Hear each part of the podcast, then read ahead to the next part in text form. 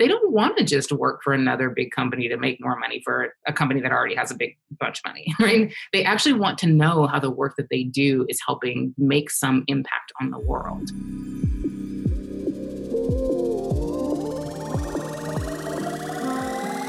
Plug into the minds of the world's cutting edge innovators, visionaries, and thought leaders, rewriting the rules of high performance at work. It's your time to make an impact. I am your host, Jason Campbell, and this is Superhumans at Work, a Mindvalley podcast. Hey, everybody, welcome back to Superhumans at Work. This is your host, Jason Mark Campbell, and I'm here with the incredible Tara Nicole Nelson. Now, Tara Nicole is the author of The Transformational Consumer, the founder and CEO of It's a personal development and coaching company where you learn how to master your inner well being so you can succeed in life. What fascinated me the most is her history of doing incredible things from law, real estate, and being the CMO at MyFitnessPal. This is an incredible company that was acquired by Under Armour for hundreds of millions of dollars. And she was there behind the incredible growth they experienced and is now doing everything that she's learned to go back and inspire leaders around the world to do incredible things. She's been featured in Harvard Business Review, Success Magazine, Essence Magazine, the New York Times, you name it. She is the number one woman in Silicon Valley. Tech companies you should be naming on your board by Business Insider. We are going to have a hell of a treat today where we're going to talk about what has happened. We have a civil rights movement. We have the COVID. We have quarantine. Are these all negative things, or can we see some of the data behind everything that's happening in our world right now to perhaps be that we are on the brink of one of the biggest awakenings our planet has ever seen? Tara Nicole, welcome to the show. Thank you so much for having me. Now, Tara, it's so funny. We've been having so many conversations prior to this recording, so many insights. And uh, the more I dig into who you are and what you do, the more I am fascinated. And I wanted to let the audience get a glimpse of your extraordinary history and how you found yourself being in a space where you re- wrote the book, The Transformational Consumer. And so you've been in marketing, you've been in law. Like, how do you find yourself being at this point now that you're really educating people on how to be more conscious and make an impact in the world? I do feel like everything I've ever done, you know, I don't know if you ever heard that Steve Jobs commencement speech where he's like, you know, you look back and you can just connect so many disparate dots that's a little bit how my career has been because my original education and training was actually in psychology i have a master's degree in psychology and a law degree actually practiced the law for a while and found my way into real estate where where HGTV ended up recruit HGTV in the U.S. is a big um, it's a television network around home and garden improvement.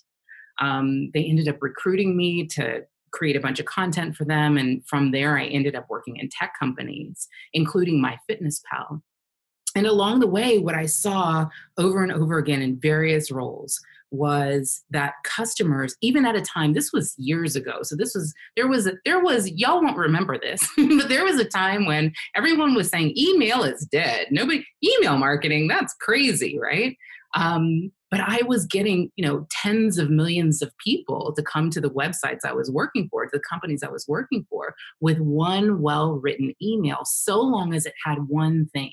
As long as the emails weren't actually about us as a company, the emails had we had just dialed in on what the real life changes, the real world changes people wanted to make in their lives were. And we had sort of inventoried and figured out how we as a company could just help them remove friction along their real world journeys and trigger progress along their real world journeys into healthier, wealthier, wiser lives.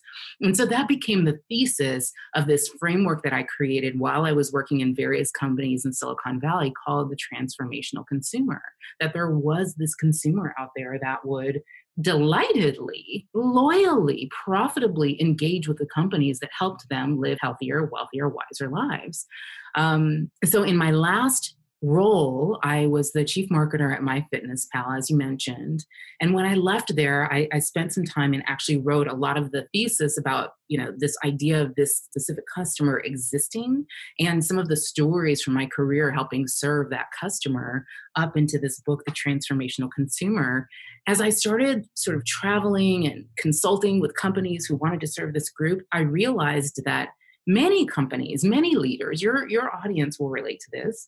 Many leaders actually know what they should be doing to reach this, this audience, but they struggle with like the individual leader in the company may struggle with having influence or voice um, within the company to get the whole company excited and galvanized around doing work in this way. So I, I ended up doing the business that I do now, soultour.com, sort of in, in reply to so many requests from CEOs and CMOs and like heads of digital transformation who really realized they had all of the right strategies, but they lacked in their teams, lacked the inner well being to stay calm and focused um, and clear minded uh, and able to serve this audience. So I feel like what I do now is really just a, it's like the next frontier of well being, um, and that's inner well being, and it's a big frontier. I love it. And I wanted to dig a bit more about this transformational consumer here because if I'm working within an organization, is are we talking here about a certain demographic of clients that come to me or is it a certain way of me operating as a business? How, how do we define and open this up a little more? You are both right. Both of those things. Um, it's it's a it's a framework it's a new lens through which to think about your audience. So it can be looked at as more of a psychographic i would say than a demographic.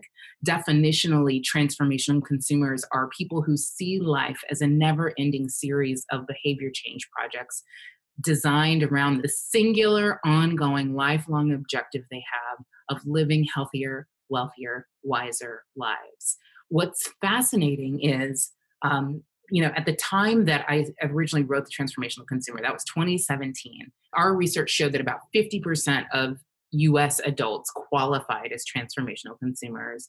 They that tracked to about $4 trillion in US consumer spending annually at the time or 25% of US consumer spending. Then, you know, fast forward and COVID, we're actually in a pandemic which turns basically everyone into a transformational consumer as people are like constantly looking for information to be healthier. Constant you know it has shifted so much of uh, online content consumption behavior. So it's really helpful it's a helpful framework to apply to a market segment we knew was growing. Uh, we didn't realize that for at least some period of time it was going to be basically everyone. I do also encourage especially companies right now in the civil rights um, climate that we have right now companies that are desiring truly desiring to to operate in more inclusive uh, ways I'm really strongly encouraging companies to get real about the fact that their internal audiences are often largely also a transformational consumers. So we're getting to a stage where, especially like the best and the brightest in our in, in many like younger employee segments, they don't want to just work for another big company to make more money for a company that already has a big bunch of money, right? They actually want to know how the work that they do is helping make some impact on the world um, and they and they want to operate as transformational consumers, meaning constantly moving toward healthier, wealthier, wiser, even in their work life. Um, so it's it, re- it applies to both internal and external audiences, and it applies to you know in the transformational consumer framework. We don't see like customer and your consumer are two different things. Um, we ask companies to look at your transformational consumer as anyone who is trying to solve the real world aspiration problem, the high level human problem that your company exists to solve. And in that way, you begin to understand the problem and the solutions you can create for it in a way that grows big businesses and creates categories versus just incrementally, you know, uh, earning a tiny bit more market share. I love it. So, in essence, you were talking about an entire generation of people that is seeking continuous growth and you can see them as various stakeholders whether it's attracting the right talent to work for you attracting the customers to buy from you attracting investors to invest in you i'm assuming fall all in the same category it, it almost like I, I, was just studying some stuff around um, I was watching a series from Mark uh, from Romans with Marcus Aurelius, and I, they were talking a lot about like Stoic philosophy being something that continues. So, is this kind of a natural um, kind of parallel to what the transformational consumer is. It's someone that's into continuous growth. And I'd also like to open the question is if I'm not a transformational consumer, what is the not transformational consumer? That's interesting. Yeah, I don't think about those people as much. Although, and here's one reason why because transformational consumers aren't just seen as transformational consumers to the companies that seek to serve them, they're seen as authorities by their entire spheres, their entire circle of friends and family. So, transformational consumers, because they're on this sort of lifelong search, continuous growth, continuous improvement, they try a lot of stuff they try they know that behavior change is hard because they've tried to do it all the different kinds of ways before so they try all the new products. They go to the new blogs. They try the new supplements. They do all the new things. Um, and everyone there so they tend to be experimenters. They tend to be early adopters. And the people around them know that they're always trying things. So the people around them who are not transformational consumers when they have a need for a specific product or brand or place to go that could help with a specific problem, they go to that person. So that's the one way in which I do think a lot about non transformational consumers is that they tend to be um, constantly seeking the influence and input of the transformational consumers in their lives. And you know, even when it when it comes to the non transformational consumers, everybody wants change. Let me say that. Everybody would love to live healthier. everybody would love to have more money the transformational consumers are not just people who want it they're people who they have sort of an extreme growth mindset all right? So they do not in any way shape or form settle for the idea that they are just playing the, the hand of cards that life dealt them. They believe that even though behavior change is hard they can do it right? So they they may be floundering but they're moving right? And that's that's a bit of the that's actually a core differentiator between the transformational consumer and the non-transformational consumer. The transformational consumer is always trying something whether it's working or not is almost irrelevant. Um, and because of that eventually it does work. Things tend to things things their change initially they do make change over time even if they struggle on a specific one. I, I was going to elaborate on the fact that you mentioned in passing that with the coronavirus, the quarantine, the civil rights movement, that the majority of us have been quote unquote forced to embrace a level of transformation as a consumer. And I, I, feel like this is a great segue into the fact that you shared with me such interesting data around a concept called the Great Reset. Can you tell us more about the research you've done on how this new wave of more people embracing transformation is shifting the very fabric of our economy? I absolutely would love to. Um, part of the thesis of founding Soul Tour three years ago was that there was a recognition as I was working on the transformational consumer work that there, I was saying, there is a great awakening underway. Like it was happening then. It's been happening for some years.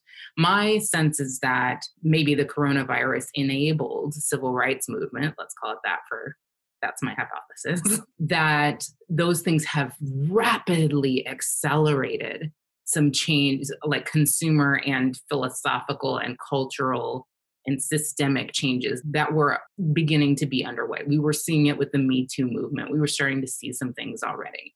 Um, the Great Reset. So, so right after the coronavirus hit, and people realized, and in you know, in the U.S., it took us a little longer than it did everywhere else to realize we were all going to need to stay home for a while. And it's you know, we've also had some issues figuring out that we probably still should be saying staying home for a while, but we won't talk about that too much. Um, when I was starting to have conversations with people well, two things. One is I noticed how many Soul Tour students and members, people who had a deep daily ritual practice, people who had some frameworks for understanding that, you know, contraction always precedes expansion, including in culture and in human evolution. You know, people we'd been teaching for a couple years on that stuff, I realized they were having a really different experience a, a, really different and preferable to them experience of the pandemic than people who hadn't had that kind of training and practice.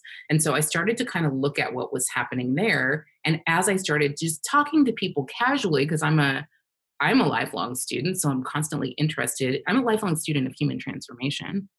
So I'm always talking to people about their experiences. What I realized, I heard probably 10 or 12 different people say in private conversations that they were secretly relieved to be able to stay at home during the pandemic some of these people were people who had lost jobs or had had some pretty traumatic stuff happen. People who had, you know, few of them had personally experienced COVID, but several of them had relatives who had.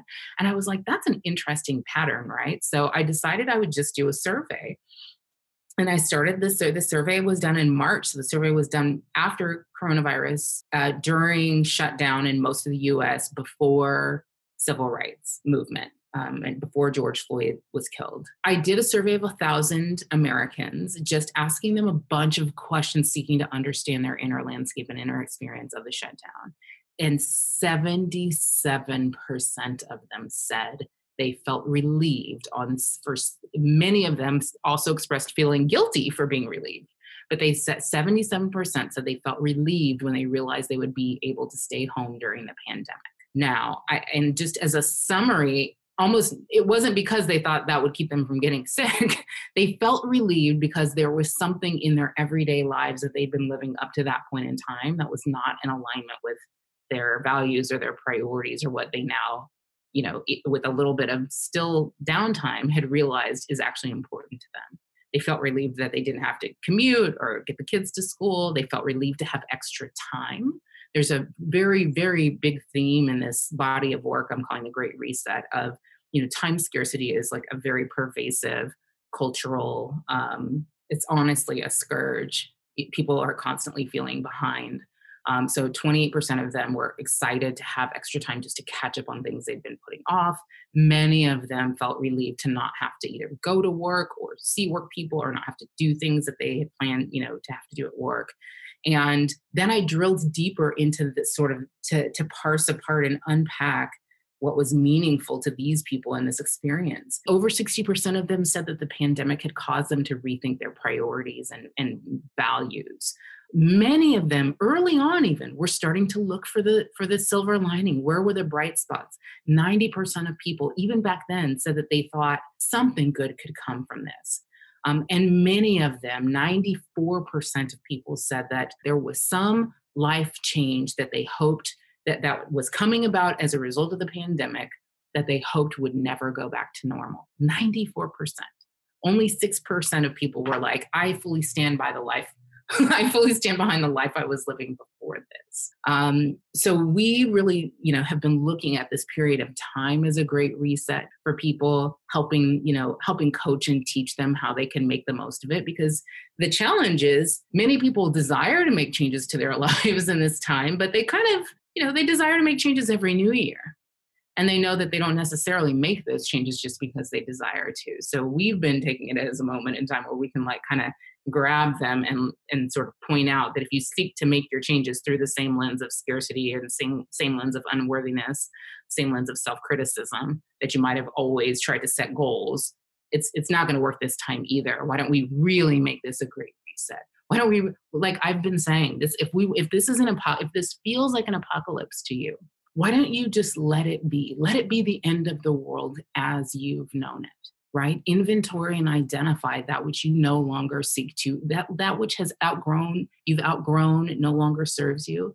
This is a crisis what seems like a crisis is always a portal for potential transformation and disruption of of the treasured but dysfunctional ways you might have been being in the past. So we've been i've been excited to see people sort of embrace that to the extent that they can and it does take some real inner fortitude to do.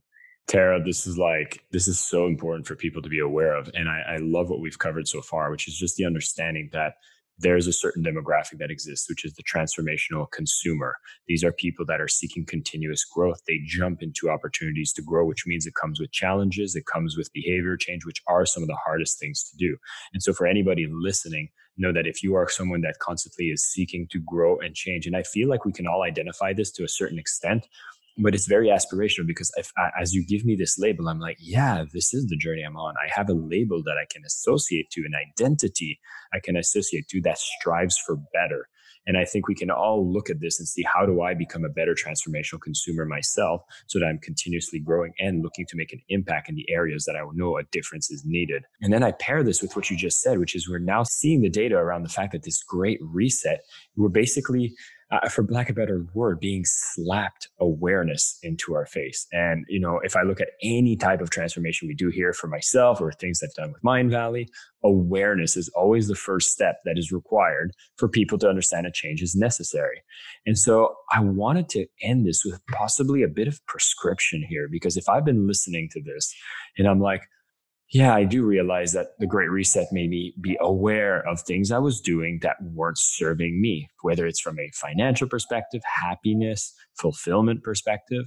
Okay, now that the awareness is there, it's usually uncomfortable. So, as a prescription here, Tara Nicole, like, do we have a what now? Like, what are some simple things I can do with this awareness that I can go and seek to be the best version of myself? It's funny. Like, I teach daily ritual, I teach all these prescriptions. I'm like, you got to sit for a little bit every day you got to sit and like get just dial down the pace of your thoughts a little bit, just a little bit, but every day. you know what I mean? And then you got to write a little bit and let let whatever clear the emotional windshield wipe your emotional slate right get all the grudges and grievances and dreads and anxieties grudges and grievances of the past dreads and anxieties of the future out capture whatever downloads you got while you were sitting um, and then I teach, you know, a couple of more components to it. But honestly, I tell people if you can do one thing, the free writing practice is the one.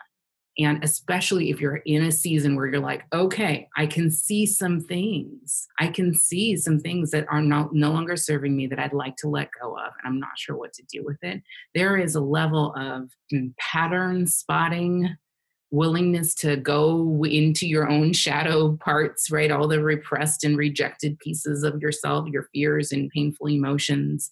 Um, the writing tends to become your it becomes your confidant it becomes the cashmere blankie where you know you'll be able to get comfortable again so you're more willing to take a hard look at uncomfortable things and there's a level of like integration and pattern spotting processing that actually happens that is truly transformational to who you are that takes like just that momentary insight that you get and makes it more like an actual change that happens in writing in a way it almost doesn't happen in any other context even like in therapy and talking to a therapist which is good.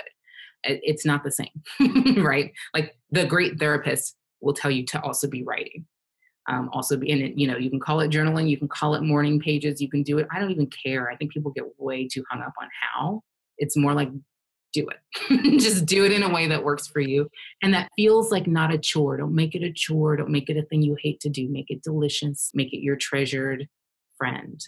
Um, and and you could honestly, if you did that for 30 days, you would see things start to shift. I love it. Now, I wanted to ask you one more thing that feeds on this. So, Tara Nicole, I as an individual, like I know the value of this. I was going to say, can we apply the same kind of practice as an organization because it sounds like doing kind of an audit to the organization especially at a time where so many things are changing.